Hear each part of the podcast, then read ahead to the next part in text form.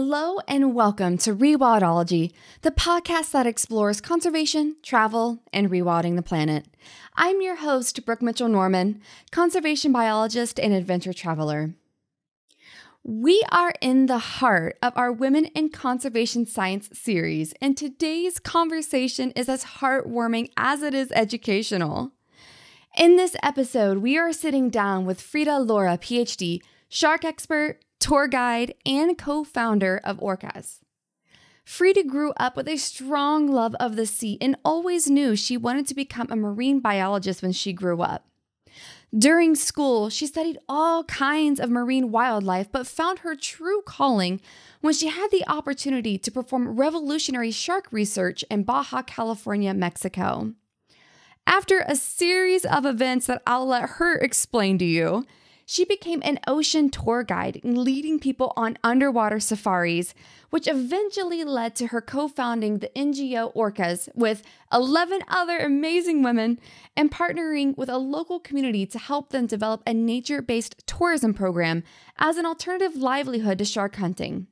Frida and I have such a delightful conversation chatting about the different types of research she performed in her early years as a marine biologist how she became a shark researcher, what she discovered studying Galapagos sharks and silky sharks, how the NGO Orcas came to be and her role within the organization, the difference between artisanal and commercial shark hunting, the power of community based tourism for ocean conservation, and a truly wild encounter with a tiger shark that you won't want to miss.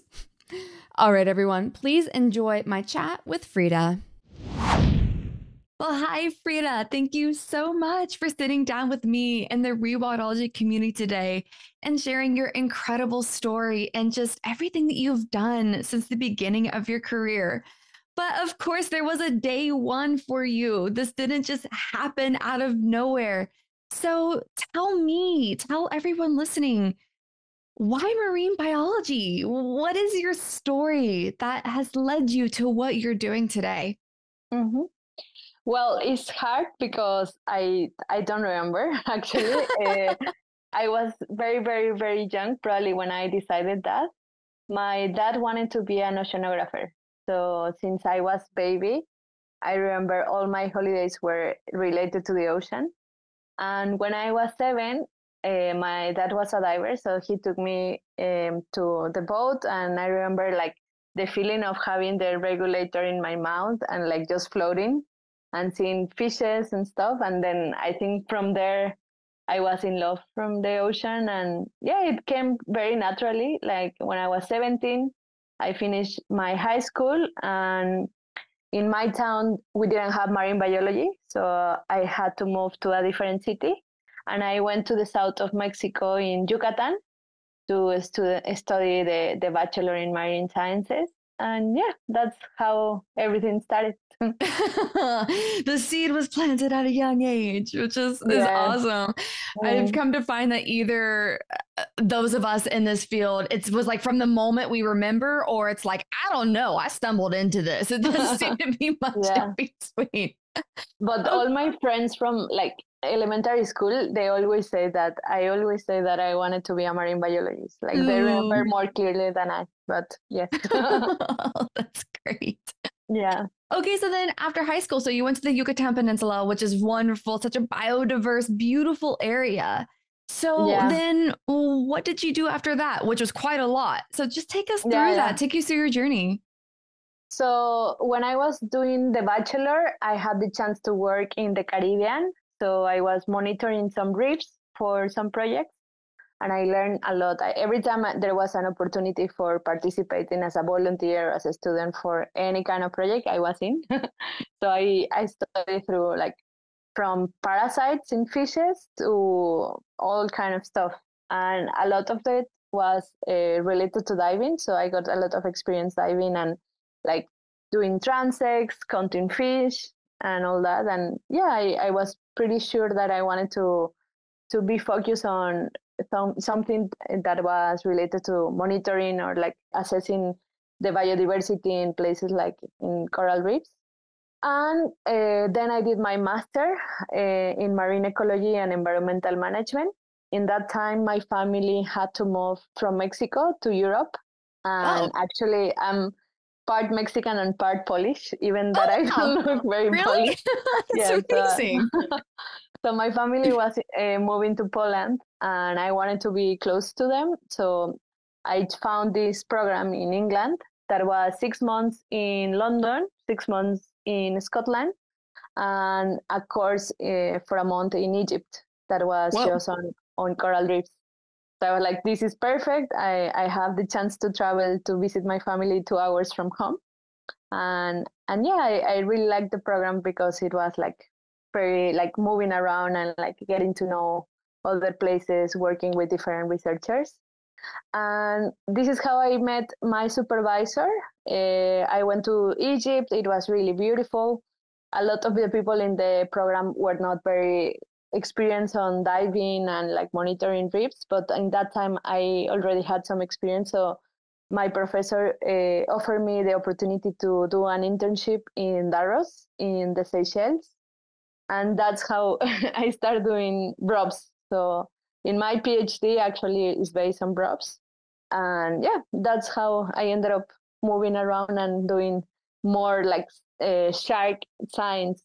Wow. I didn't know you went yeah. to Egypt and that you're also Polish. yeah. That's incredible. Mm-hmm. That is yeah, so yeah. incredible. Okay. Okay. So okay, so you're doing it sounds like you were doing a lot of just like anything you could that was underneath the water, a lot of coral, just coral stuff, maybe some more biodiversity stuff. So you just hinted at sharks entering your life, which that is the main topic of today. So we've gone to sharks, but I've come to find that you don't just stumble upon or just like fall into shark research. So how exactly did that happen for you? And then what did you end up studying for your PhD? Because you had quite an interesting research topic that you looked into. Yeah. So what, yeah, how, how, how sharks? well, there is a lot of people that always were in love of sharks and I always loved them, but they were not my main focus of interest. At the beginning, I was like studying starfish, sea urchins, uh, reef fish. I love all biodiversity in general so I was studying like very tiny little animals to like something bigger. But when this supervisor told me like we have this opportunity to go to Seychelles and we are gonna monitor sharks there, I actually was kind of nervous because I didn't know if I actually wanted to work with sharks. Mm. So for my birthday, I gave to myself a dive in in Playa del Carmen, and that was like the first time that I dove with sharks and interact with sharks very close and I was in love. I was like, this is the kind of things that I want to do. And also because when you study biodiversity in general and like ecology, you realize how important sharks are because they are on the top of the food chain. So basically, wherever it happened to them is going to affect the whole ecosystem. So I was like, if if I'm able to start working with these top predator animals, then I'm helping the whole ecosystem. And I always found a lot of interest on behavior and evolution. Like I always like in my master thesis, I was studying behavior and like reading a lot of books about behavior. And sharks are like the perfect example of how evolution and behavior are key for being a top predator, no? So yeah, it was very interesting to see how they relate to each other and like how species adapt to different environments so yeah that that was like my main um, interest and in the internship we we use this this technique that is called BRUVS that means uh, baited remote underwater video stations and basically are just a gopro uh, with a stick and a little bit of bait in a container. And you put them in different places like you can put them close to the bottom to see animals that are close to the reef or you can just let them drift in the blue in the column of the water and find other like pelagic species like marlin or like yellowfin tuna or sharks that are not related to the reef and yeah it's very very interesting to see that so basically i spend hours and hours analyzing videos from different places and okay well one that's super cool i had never even heard of this technique until you told mm-hmm. me about it which yeah. is awesome. Talk about a cool, like non invasive way of exactly. studying everything because I mean a camera is a camera. So I'm sure you captured a lot of stuff, not just sharks. But yeah, if we want to stay on more the shark, what what were your findings? And then also maybe where where did you launch all of these cameras? Where was your focus site? And what did you, what did you find? Well, for my PhD, I I actually it was interesting because I I went to Mexico City with my sister. It was her graduation. Uh, she's a doctor, so I saw this talk that my supervisor was giving in in a in like in a dive shop in Mexico City, like super random. But I saw that he was talking about bull sharks in in the Caribbean and everything, and I was like, I want to go and I went with my sister and I I normally don't talk to presenters because I'm kind of shy but that day I was like my sister was like no you have to go and, and introduce yourself so I went with Mao and I say like ah hi nice to meet you Mao uh, I I just came back from Seychelles and I I learned this technique that is very very useful and we haven't used it in Mexico. And maybe you are interested and we can talk about it. And he said like yes i really like that idea. I have a project that is starting in Revillagigedo in Socorro Island. So yeah, it sent me an email, and that's how everything started. So uh, I start talking to Mao. Uh, we start like discussing the ideas, and basically what we were trying it, it was to find distribution patterns. So basically how sharks are using a national park or an archipelago. So you have four islands in this park, and in each place you have different environments. You have like very very flat sandy bottoms that are perfect now we know for tiger sharks. So we found tiny little baby tiger sharks that are almost impossible to see diving because they are super super shy. And we found like steep walls full of silky sharks now. So we start like seeing how all these species, because in Mexico, Revillagigedo is called the Mexican Galapagos because it's super diverse. We find around 20 species of sharks in in each of the dive sites so seeing how they share the environment no? And how they use it and where you find the juveniles where you find the adults just by using the cameras. So it was a very powerful technique. And i spent basically four years going every month to deploy the cameras. And in different places. You you cannot select specific areas. You can have like some samples in each island but it has to be random. So basically, you put them everywhere, and you start like seeing patterns. No, like some areas are more diverse. You have like more like I see them like airports. No, so you have some international airports that are super busy with more species, and then you have areas that are not diverse and they are like more quiet and not a lot of fish and sharks. So yeah, it was really really interesting. But at the same time, I was feeling like there was not enough that for a project that was four years long i felt like we had to include something else to tell the story.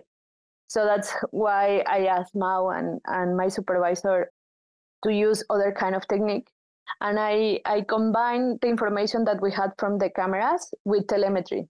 So we were using all the data from sharks that were tagged in Revillagigedo and seeing how they were traveling from Revilla to the other marine reserves in the Eastern Tropical Pacific.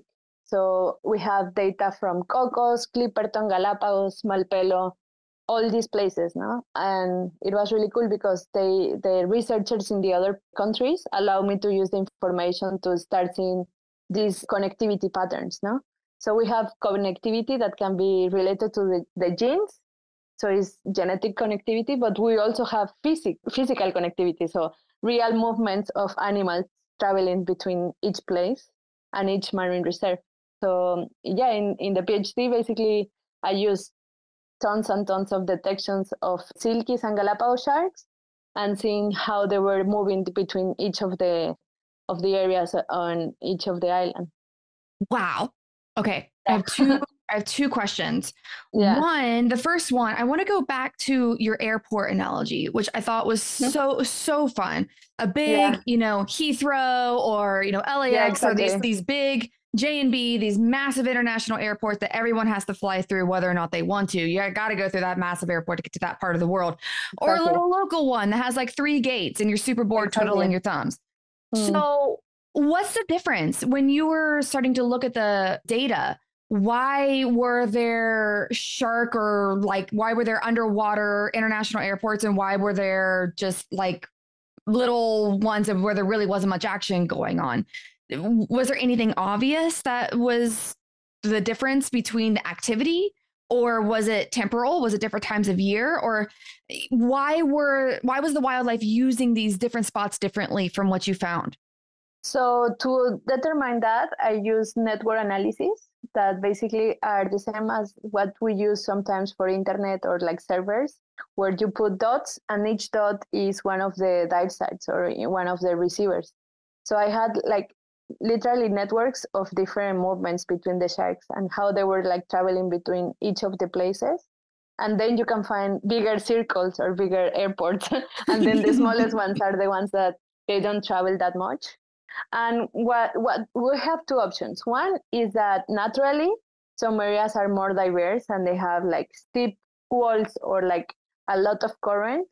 So, for example, Darwin Arch in Galapagos is that kind of a specific place that has cleaning stations. It has a lot of praise.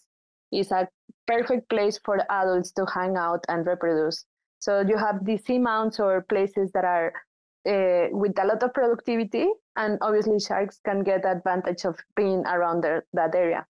And you can have other places that are like more stable, like sandy bottoms, that probably have less current and probably less praise for the sharks. So they don't spend a lot of time in those places.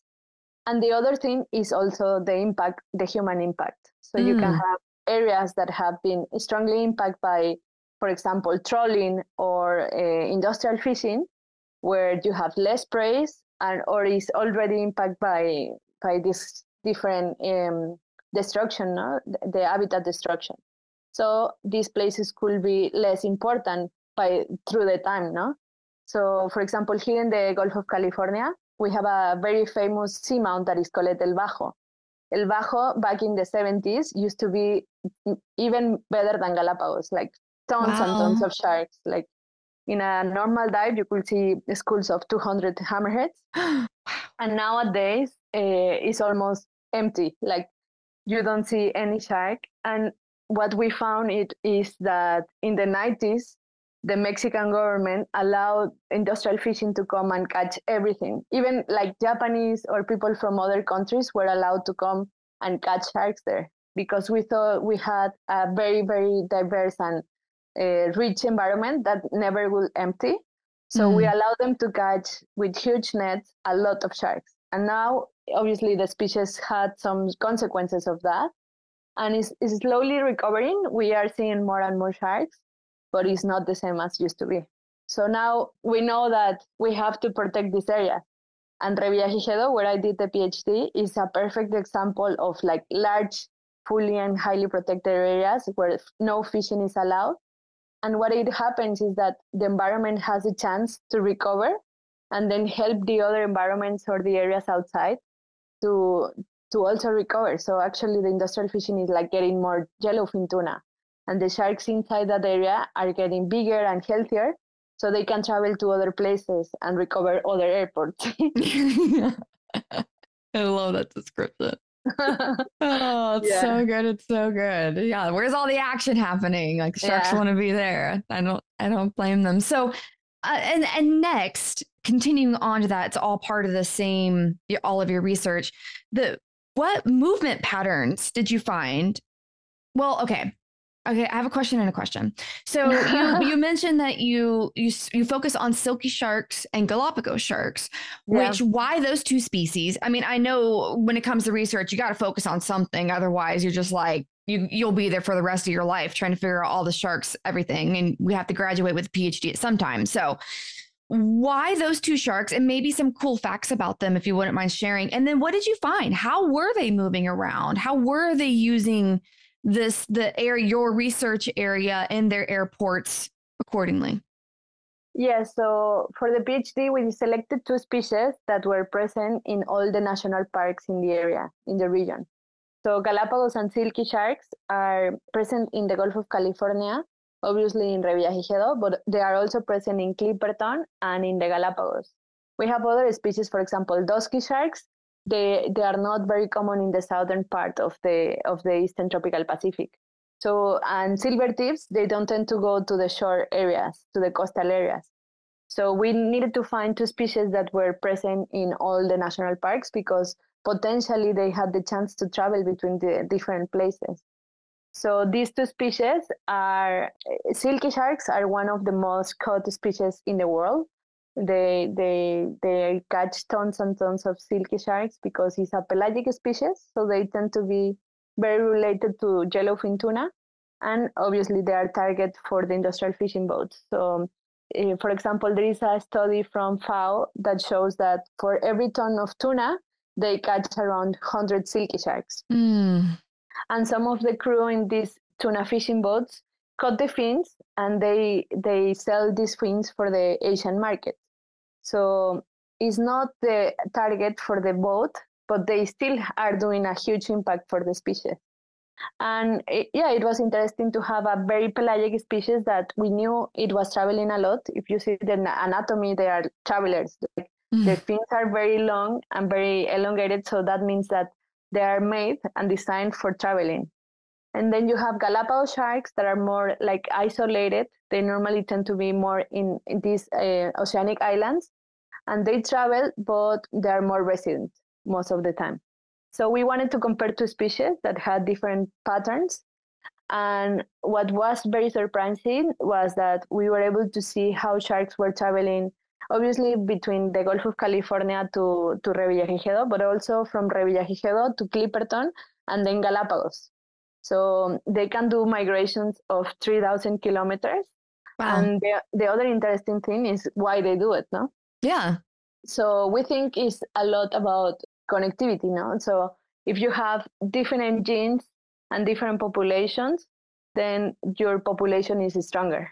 So probably the, the females are moving and the males are moving between different countries and different reserves just to have that diversity of genes between different places.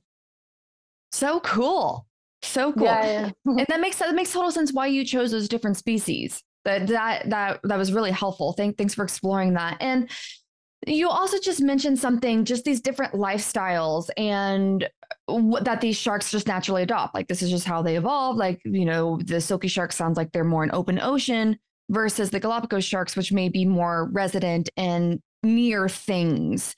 And we had this long conversation the last time you and I sat down, and I, I, would love if you could talk about it a little further. So, we chatted a lot about the open sea, the open ocean versus coastal regions, and how these have very different consequences for both conservation and lifestyle and just all the stuff when it comes to sharks. Could you possibly explain this a little further why? Because, you know, we think of the big blue and everything that's in it is just dealing with the same shit, but that's not actually the case at all. So, what is the difference for sharks that are in the open ocean versus coastal regions? And is one of these groups having more issues than the other, or are they both just not doing well? Well, yes, as, as you say, um, what we have found is that most of the species are already not doing very well. Like 70% of the sharks in, around the world are on under kind of uh, a risk of e- extinction. And this is because the huge impact that we have, especially from the industrial fishing, that is affecting many of the key areas where the sharks are reproducing or feeding or doing something part of their life cycle we have seen, for example, that hammerheads, they use a lot of the mangroves or the shallow areas to grow. And then when they get big enough, they start swimming and going through like more oceanic islands or seamounts where they can find bigger prey and also find a mate. But what we found is that sometimes is especially in mexico it's easier to protect big areas in the oceanic uh, environment because uh, it was just used by industrial fishing but there were not other stakeholders. And it was easy to to work with the government and try to deal with the industrial fishing and find an agreement with them to protect a huge area.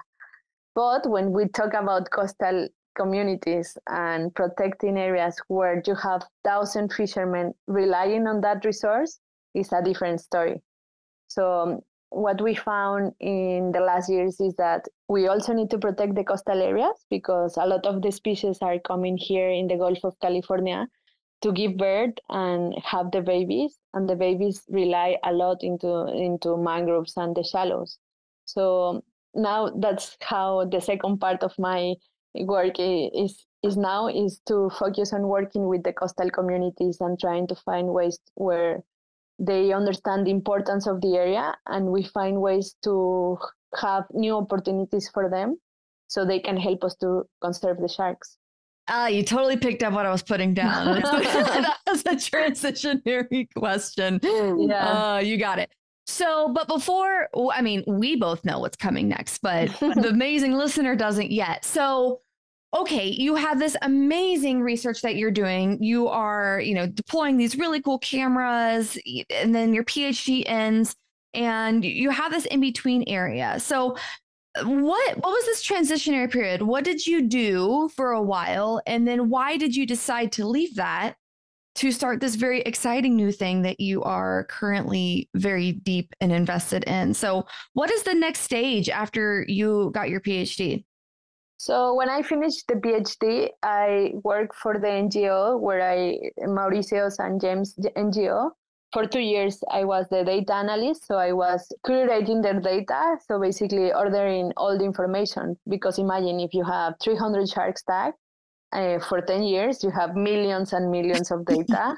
and you have to go through all of them and organize it somehow, no? So you can have a lot of data, but if you don't understand why you take it and how you can analyze it, it's not worth it. like it's just there. so that was my work. I was putting all the folders, putting all this information uh, in order, and then being able to extract the most that uh, your questions, no, about the seasonality, about the spatial differences. So that was my work for a long time but then I was missing the part of being in the ocean. So I was getting more into the part of uh, being the manager and administrator for the data and the NGO and everything. And I was super passionate. I really love it, and I understand why it was important. But I was missing being in the ocean.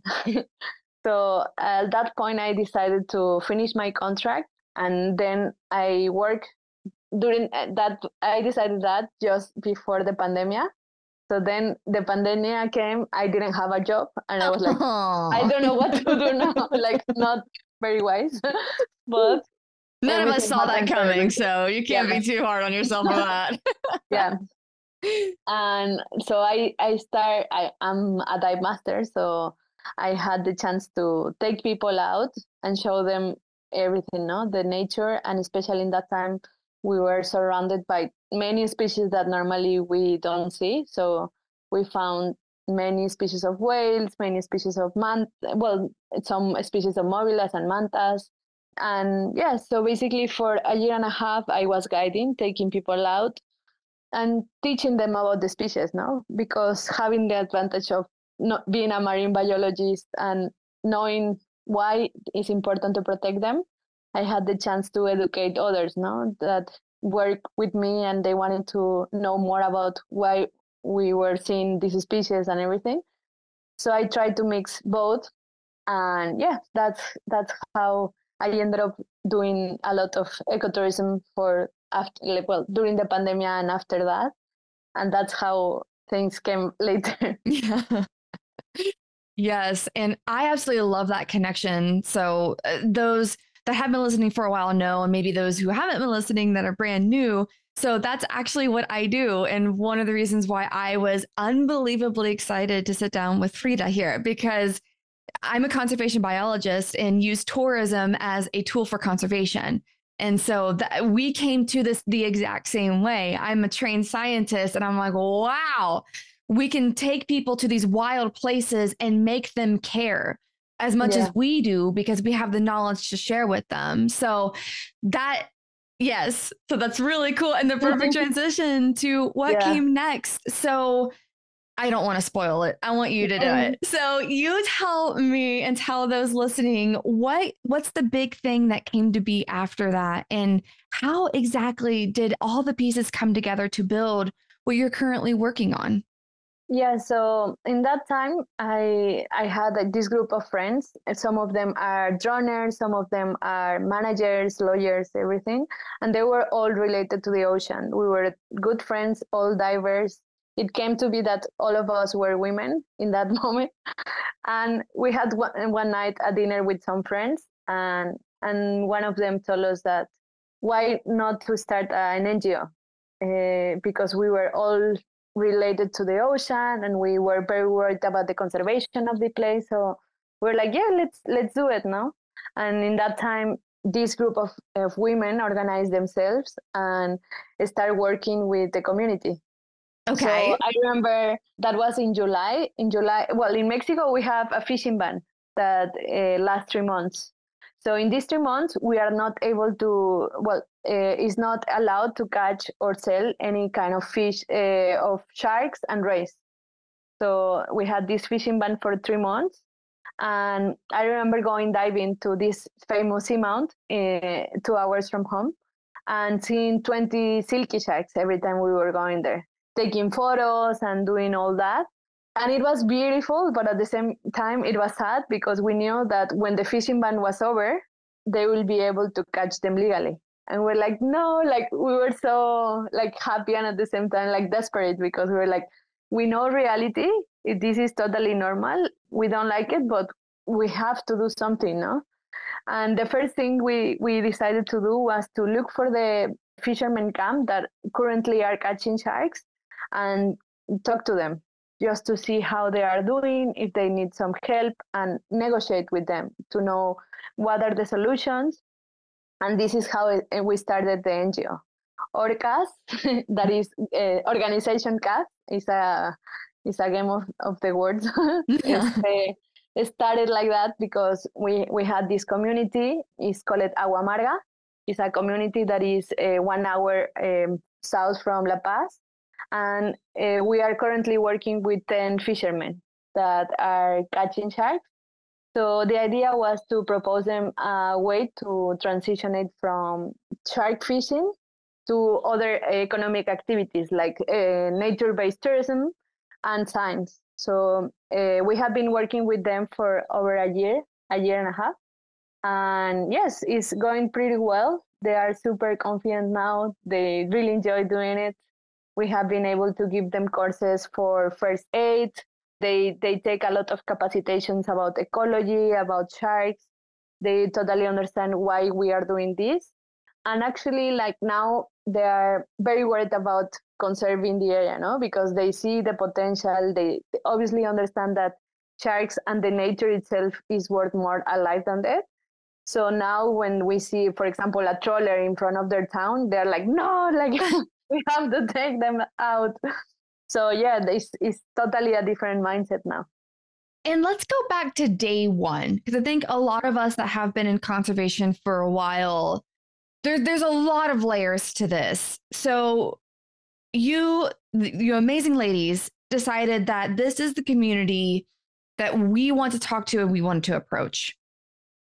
Can you take me back to that day or that week or or when this whole thing started because i imagine I, I, having experience in my own work and sitting down with so many people most people aren't receptive to strangers coming in and telling them that their way of life is wrong which i understand too i come from a, a very rural place myself I I understand if someone comes to me and be like, "I'm sorry that your way of life is not correct." So, I mean, who wants to hear that? So take me back to square one. How exactly did you did you guys approach this community, and and how did you get them on board? Isn't really the right term, but to help them see the value of what they had and that it, they didn't just have to fish it like they they could use it in a more sustainable way so how did that happen how what was day one and then how did you get them uh, i guess on board to this other way of life Yes, so I think uh, starting from not judging them, and and this is also related a lot from my previous two years of guiding.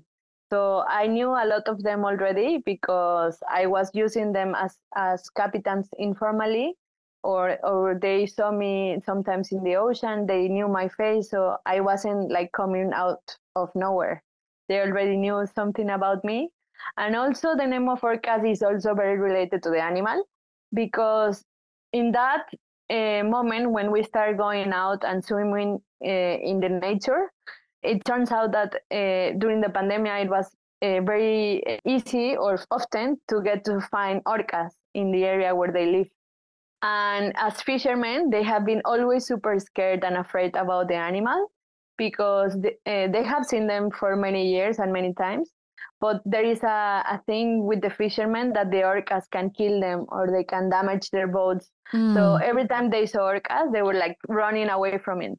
And then these 12 crazy ladies come and try to and they say like don't worry this is fine like they are the best animals this is the best encounter like we love them and like they getting to see these ladies super talented like with cameras and drones and everything to get to swim with this animal no? That is huge and super impressive. So i think that that way we connected with them and there was like a like an admiration and and surprise kind of relationship. Like these girls are super brave. Like i i don't know them but they are doing something crazy. And and yeah so um, it started from that and then also because we were not judging them. We knew that they were doing something that probably could be very bad for the sharks and they knew that we loved sharks but we also understand the reality. They are artisanal fishermen. They have been working like that for five generations. That's the only way that they have been able to sustain their families and we had to understand that. If you don't understand that then it's really difficult to communicate because it's challenging for them but the, obviously if they had another option they will do it but they never had it and they live in a desert in a very very isolated community and it's not easy to work in industry or work eh, or grow vegetables. No, it's the desert. There is nothing else. so they have been always related to the ocean and they rely on it. And and they were the ones that were selected to work just on shark fishing. So it's very important to understand the difference between an artisanal fisherman and an industrial fishing because we always talk eh, fishing in general but the, these guys are trying to work in and use very selective um, techniques so they create the less the least impact because they worried about the resources. While they see the industrial fishing boats outside of their town catching what they catch in one year they mm. catch it in one night mm. with their huge nets so it's, it's not comparable and in mexico they are allowed to do it because the Mexican law doesn't really regulate that area. Mm. So they just see the impact and they see the reduction of the species. They see how sharks are not doing pretty well. And that's how like they saw it as an opportunity. If we don't take it now and we don't work with these girls, probably it's gonna be too late. And next year, probably we don't have enough money from catching sharks because they they, they see the, the effect of of all this reduction, no? So I think we came just at the right time and we had the right approach and we still are learning a lot of things like probably through the uh, months and now the years we are learning how to make it more successful and they are also like teaching us a lot of things no they are true naturalists and they know all the species they know how to approach a lot of these species they know the seasonality and everything. So we have been learning a lot. Wow, that's incredible. Yeah. I just, I just really love how you how you brought that up about you know this is the only thing that they had was shark fishing it's what they've been doing for five generations and i think that sometimes just comparing it to like land-based ecosystems too like it's the same thing like we have a lot of people that do go hunt and they've been doing it for many generations and that's one of the ways that they feed their families and and all of these other dynamics that I think that we really forget when we just take out the human part when we're just advocating for the wildlife and and sometimes we really have to remember about the human aspect here. Yeah, they don't have any other option. They live in a desert. And I'm sure when their ancestors started shark fishing 5 generations ago, that was the best opportunity and that gets passed down from family to family. Like if you inherit a family farm or you inherit all these other things that maybe as seen in conservation isn't up to par anymore. But that's that's that's not fair. Like that's just not fair yeah. to look at it that way. And so to hear that you came in with this other option sounds like it was almost a godsend for them, which is incredible.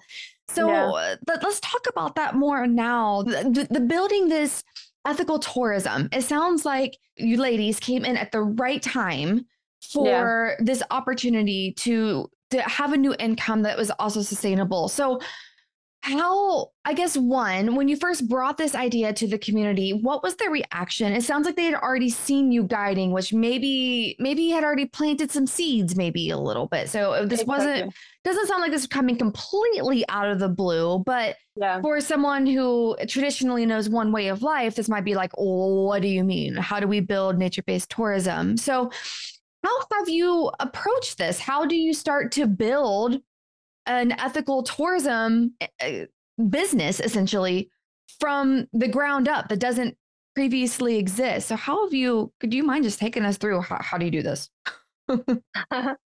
well, I think some of them already work as captains for tourism before, so mm. they had hmm. some experience, but not all of them.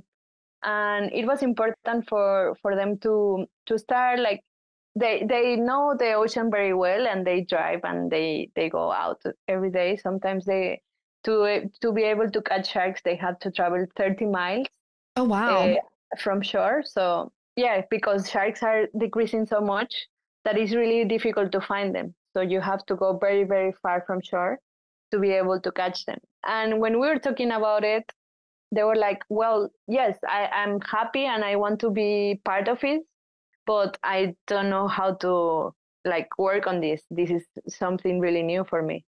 So at first we focus on snorkeling, like more it's called like sea safaris or pelagic safaris. That basically is the same as going to Africa, but you go to the ocean open to you don't have like a very specific schedule of the areas that you are going to visit because we are focused more into pelagic species. So the pelagics can be everywhere.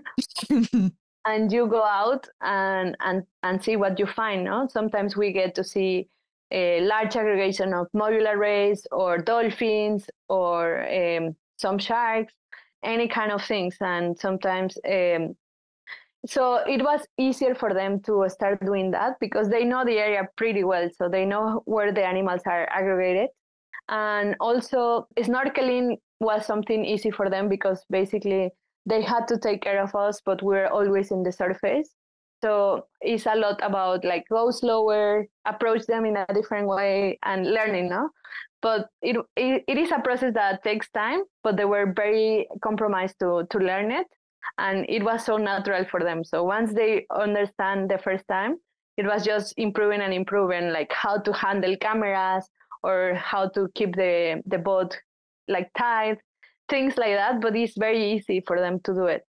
It was more challenging to learn how to take people out for diving. Scuba diving was mm. something scary for them because they were like wait you are going to be out. You are going to be down there for 45 minutes and i have to find you and they were kind of nervous like no i don't i don't want to do it. Maybe if you get lost. And i was like no don't worry. We are gonna do it first in shallow waters and you will see the bubbles. And I, i'm gonna put my buoy my surfer's marker in the surface so it's gonna be very easy. I'm not gonna let uh, the divers drift a lot. I'm gonna be here. And when they start like seeing it now they are super good. Like sometimes they are like, Frida, I knew that there was another group of divers, but I knew that you don't go that way. So I follow you and I just come back to the surface and the boat is next to me. It's like super, super good because they, like, once they understand the patterns and see the bubbles and see what they have to look for, then it's super easy for them. So, yeah, it's creating this confidence on themselves now they ask us that they want to learn english because wow. they want to communicate with with the with the people no and they because every time they hear a lot of uh, words in english i think they are already understanding some and sometimes they try to talk and try to to communicate but yeah the the guide the person that is with them is super important now because the person is explaining them he is currently a fisherman but is working on this and is making this effort. He has been taking all these courses and is is here to explain us and tell us all about his place. And people obviously understand it and they are super happy and and they create relationships with the people that is coming very often. So it's really cool to see them like oh yeah welcome back and you oh. know like creating these these friendships with them Wow, that's incredible. It sounds like yeah. like the the momentum is really starting, which is yeah, yeah. Oh, that's beautiful. So I'm also from from the other side of this, I guess if someone's listening right now or or even me, uh, just out of curiosity, is the I guess I want to word this question is this is the organization of like the actual tourism side is that through your ngo or is it a business that is owned in the community that people go to and hire tours from that? I guess what is the setup there if someone's like i want to go on a dive experience with this awesome community where do i actually go to do that? How do i do that? Mm-hmm. at the moment it's still being managed through us because at the beginning they didn't have chance to get clients no? Because mm. they were not working on that. They didn't some of them don't use social media and stuff. They are start working on their own business and some of them already invest on like their own boats. Oh we're nice. also fundraising for getting them boats for for the for the project. But yes for now uh, when people is interested they can contact orcas by instagram and we we set the trip with them and yes basically you go out and you get to to see all these species and interact with them. So for now is is through orcas. I think in the future because we just don't want to focus on one community we want this to get expanded to at least all the region no? At least in in baja. So at some point probably we are gonna uh, let them do it by themselves. They have to learn all this process. And and at some point obviously we are, we want to come back and and see how they are doing it and not leave them alone but that they have to be independent no? And they have to take all this process by themselves and being able to do all the steps to to be able to be independent. So yeah that that will be the idea in the near future. For now it has a lot uh, involved in the legal aspect of it because in Mexico, if you want to operate as a tourist operator, you need to go through a lot of steps, no? So you need, for example, your Libreta de Mar is like your driving lines for, for boats. So it's a it's a very complicated process to get it, and they, they we are taking them through that process too. Uh, they they need the boat has to be with some kind of safety conditions and and obviously they cannot use their fishing boats to do that so it's also a very long process. But but they are into it and they are like sometimes we're like okay you have to go to take this healthcare um, or this health test in order to get this document and they have to drive to la paz and do it and they're super compromised they're always on time like they take it super seriously so that's also very rewarding for us Oh wow, this is oh my gosh, this is so exciting. Uh, yeah, yeah. I love this. I love I love coming in and meeting people like people like you that are doing the work right now. We are mm-hmm. literally mm. in the middle of this incredible project that you're building and as we go through the years we'll be able to sit back down and like what's the latest yeah. update and and of course I'm already going to plant the seed here and I'm going to keep planting the seed I have every intention of coming down and seeing you. So, yeah. I mean, coming down to La Paz and then and down to where you are, that's like that's like the easiest international trip I can do. So, mm-hmm. anyone wants to come join me, I want to go do this. So, yeah. let's go. But okay. So, and then yeah, we could even do live updates, but that's that's way down the rabbit hole. We need to focus still on this conversation. Yeah. I just get so excited about it. but let's so so you you are a master of science. And from what you explained to me the last time we sat down, that you your main role in Orgas Orcas, sorry, is the science side of this, like the research side yeah. of Project Shark. So are you starting to see any difference? Is it still too early? Are sharks coming back? I, I guess yeah, what what are you finding from this this really exciting and kind of fast switch into more of of a, you know, non-consumptive sustainable way of being with sharks versus fishing? Are you seeing any difference yet?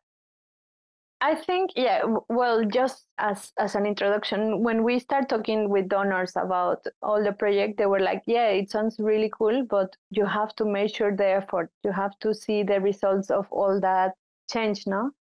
So we created this project for a baseline. So basically, we want to select five, seven species, uh, not just sharks, but other species that are important for them, and see and assess them and see how they are doing now so in the future, when they stop uh, and reduce the effort of fishing, and we probably create uh, some kind of reserve or any kind of management protection for the area, we can see the effect of all that effort now.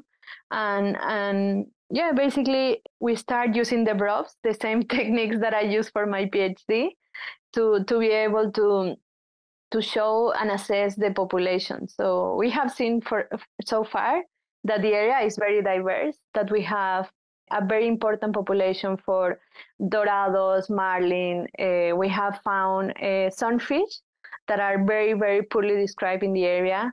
Obviously, we we have some encounters with orcas. Yesterday, we saw orcas again.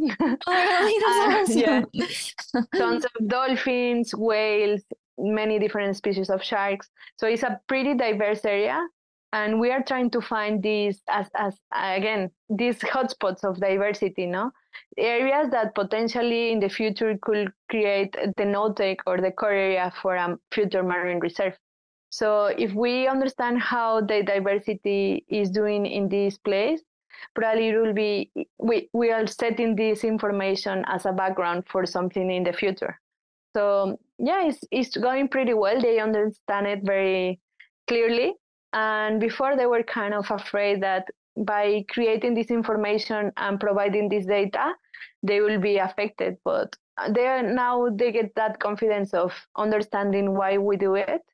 And we also are very realistic that we work with one community, but we still have many others that are not doing that well still because they never had the opportunity to work and collaborate on this. So we cannot take drastic changes from one place and having one example to generalize it for the whole region. No? So yeah, it's a long process, but yeah, it's setting an example for something that can be also replicated in other countries or in other places with other NGOs. So we we work a lot collaborating with other groups, with the university, with other NGOs, to be able to take people out and to see it and and have bigger goals, no? If, yeah. if it were just me or just the orcas uh, without collaborators, it will be really hard because it's a big and ambitious goal. But if we have collaborators that are uh, happy to help us to do all this together, is way more powerful. Absolutely. And I, I, this might even be a loaded question considering how entrenched in, in depth you are and everything, but what is the next step for you and for Orcas? Like what what do you plan on tackling next or is it just steering the ship as you're going and building further? Or what is what's next on or maybe like what's your big goal for 2023 or something like that? What what do you hope to really tackle next? Well in the area we have a very ambitious project that is create a huge marine reserve that covers basically the whole shore from Baja California Sur, from the Pacific side to the Gulf of California. And that will uh, still allow artisanal fishing, but will take the industrial fishing away from this area. Mm. Because we understand the importance. We, we know that this area is super uh, rich and it has a lot of resources, but it has been very strongly impacted by the industrial fishing. So if the local artisanal fisher uh, fishermen understand the value of protecting it and understand uh, the benefits that they can get from preserving it, they can be the ones that help us to stop the industrial fishing to impact the area. So that's that's what is very ambitious. Uh, but the current president of Mexico is very a lot into like social programs and poor people, which is important. But if the fishermen are the ones that talk and say, we don't think this is fair, this is something that we feel is our resource and we know how to take care of it and we help them to do it, then I think we can create big changes in the area. Wow. Yeah. Especially when it's their voices, raising local exactly. voices. Because exactly. it is them. I mean, it is at the end of the day, that's their home. And yeah. if everything is completely taken away, if all the sharks are gone, if the orcas are gone, if the dolphins are gone, they have nothing left. So there is a lot on the line at the end of yeah. the day. I mean, yeah, your, your organization, it would be so, so sad, but you could go to a different community and help them build. But for the people that are there, I mean, this is this is whether or not they can continue living in their home. So that's huge. So mm. hopefully they do with your encouragement and and help go to the Mexican government and be like, look, this is ours. Get these freaking fishermen boats out of here. I'm done looking yeah. at them and taking our sharks. exactly. Oh, that is wonderful. Okay, my next question is I'm going to switch it back to you. And yeah. I love asking this one since all all of my guests, everyone that comes on this show, you all do amazing, incredible, crazy things. And I love to ask, is there a particular story or encounter that was wild and out of this world from when you were in the field? Like, what is the first thing that comes to mind when I ask that question? I would love to hear the story. Well, uh, last year, yeah, it was last year. Yes, I, I was in Revillagigedo. I was invited by some sailors to go in their trimaran to sail to Revi. Uh, we didn't didn't have a lot of resources, but we were like, yeah, let's go and see what we can find, create an educational campaign, get some photos, and get some ideas for the park.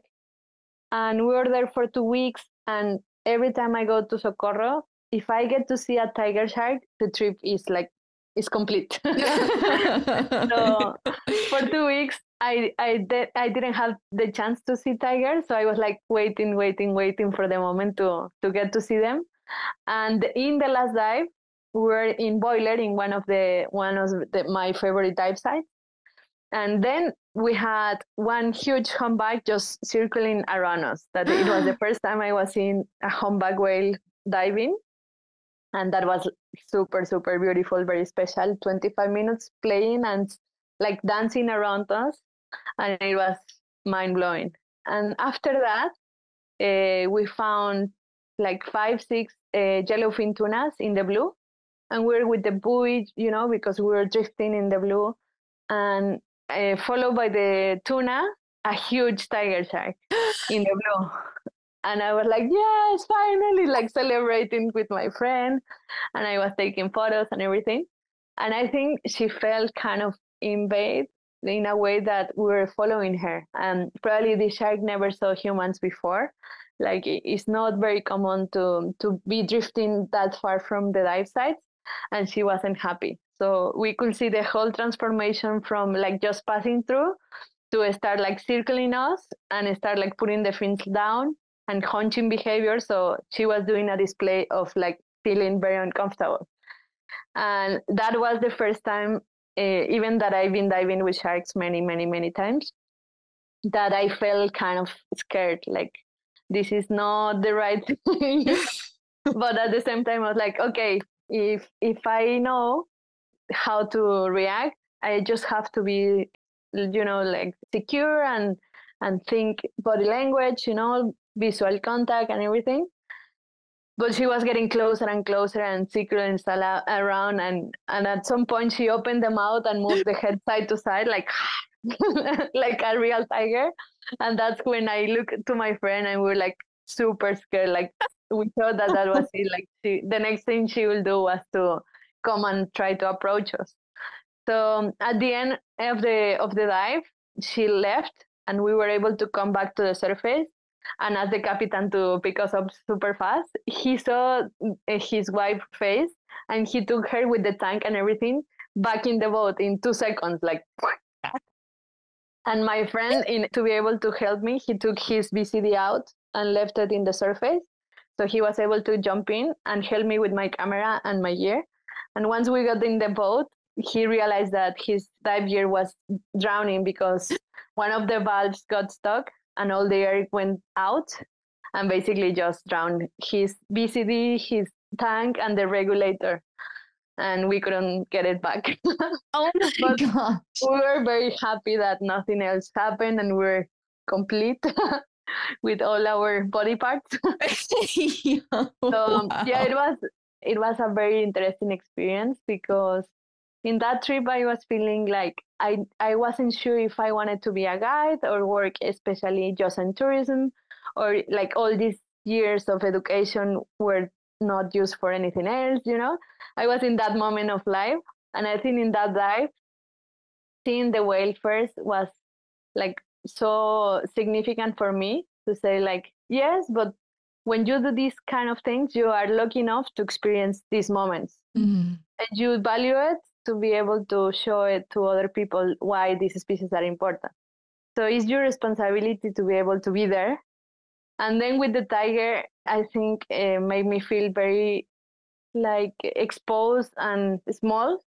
So you also like it takes all your egos away because yeah. you know nature is much more powerful and you have to understand that no that any like especially sharks are not predictable so you always have to be aware. And yeah it was it was very special Wow, that does sound like a life changing day. And it sounds yeah. like it was a pivotal moment for you too. Yeah. Ooh, wow. Yeah, that's that's incredible. I can imagine a hunching tiger shark at me. like that sounds wow. But yeah. Oh, that's why I would be going with you, who is a shark expert, and tell me what to do. So no, yeah. I'm not gonna do that on my own. Mm. And probably she never had the like the intention of attacking us, but she was just being curious and like showing mm-hmm. us that she wanted some respect, no? And and sometimes it's also that that we have to understand that even that we get to see wildlife and we are there, we have to respect their own space. Um and yeah, to be yeah, to to always be aware and respect and understand why they are there and is their own home, no? And we are just visitors. Yeah, absolutely. I've I've been several places now even with really great guides, sometimes the animal is just not feeling it and you will get mock charges. I mean, sometimes I don't want people around me and just like, get yeah. out of here. And it's a little different when that species has a lot of teeth or is really powerful. yeah. it's a little, yeah, yeah, the stakes are a little higher if, if you piss one of them off. Um, exactly. but yeah, I mean, there's, I can't imagine a mock charging. I don't know if it's if it's also called that when it comes to sharks or or anything like that. like like a shark that's displaying aggressive behavior yeah. or uh, you know, just even mock charges from elephants. Like they, they're not common, but man, whoo, yeah, your heart rate goes up a lot. Or just looking, you know, when that tiger looks you, an actual tiger, you know, like looks you in the face, you know, like yeah. oh god, like the hair sticks up on the back of your neck. It's they're incredible experiences that I would never I would never change for the world. But yeah. Eh, you you just gave up you just gave us some like incredible stories and you've done so much and it sounds like you've also had a couple moments that were trying to you and that you had to work through to figure out what is my why and since you have gone through that stuff and, and you have you go on the other side of that and you are pursuing some incredible things what advice or message do you have to anyone listening that you would like to share? Well, I, I was just talking today with a friend that uh, as an underwater photographer, I think we have to find a message and we have to find a an intention and really really trying to help what we are what we love because nowadays i feel like social media is creating a problem uh, we we are trying to use tourism as a way of conservation but if we don't understand the species and we don't respect them we can create another problem mm. so yeah it's, it's perfectly valid to to show the beauty of nature and why we have to protect it but we have to have that message and we also have to be very sensitive about what we do in order to get that shot or how we use that information in order to to really help that species no? If it's not really helping the species and it's more about the attention that you get or the, the your benefit either economic or fame or whatever then we are twisting a little bit the message no? And and i think we have to keep that all the time in mind because otherwise we are impacting the communities. We are teaching them things that are not right. And i'm super worried about it especially in baja where we see that we are in that moment of creating different mindsets but the mindset can be wrong too. So we have as as a person that has the experience and the knowledge we have to be responsible of creating uh, better messages absolutely. I completely agree with that which is the whole basis of the show. It's it's all about the message and what you know each of you come on to share with us and from your years of knowledge. And i completely agree with you when it comes to social media and being very careful about what we post uh, any of us in wildlife because there's so many times like I'll see a, a, video that pops up on my feed that has like over a million views and it's completely unethical and just blatantly obvious for someone like you and me who does this, but for someone who's just your casual consumer, they don't know any different. It looks like an incredible experience. Like, oh my gosh, I want to do that. And whoever posted it is then just perpetrating this bad image and the way that the animals are being affected and conservation in general. And it's just the wrong message. So I completely agree with that. And why I always feel that anyone who's making a difference for conservation should be on the show. And I'm very selective as well. Not everyone's opinion I agree with, but that's okay. That's absolutely okay, just as long as the message and what they're doing doesn't cause any harm. Um, but it is there is a lot of harmful things out there, and being in a, an ecosystem like that, like I don't I don't know anything about how to properly be in the ocean, so I am reliant on someone like you or other communities to make sure that I'm doing it properly too. So completely agree. but okay, so those are all of my questions. And I had so much fun sitting down with you. Mm-hmm. And I always love to ask, like, maybe someone listening really wants to book a trip with you or see what you're up to, or maybe read more about your incredible research. So, how can someone, I mean, of course, I'll have all of this in the show notes as I always do, but if you could please say, how can someone get a hold of you, maybe follow Orcas and, and yeah, and all the things. Yes, yes. So yeah, I use a lot Instagram and my email. So if someone wants to contact me to share some ideas or projects or or if they want to come and see it by themselves, is they are always welcome. And yes, so I'm very happy and thank you very much for inviting me. It was fun to to share all this with you.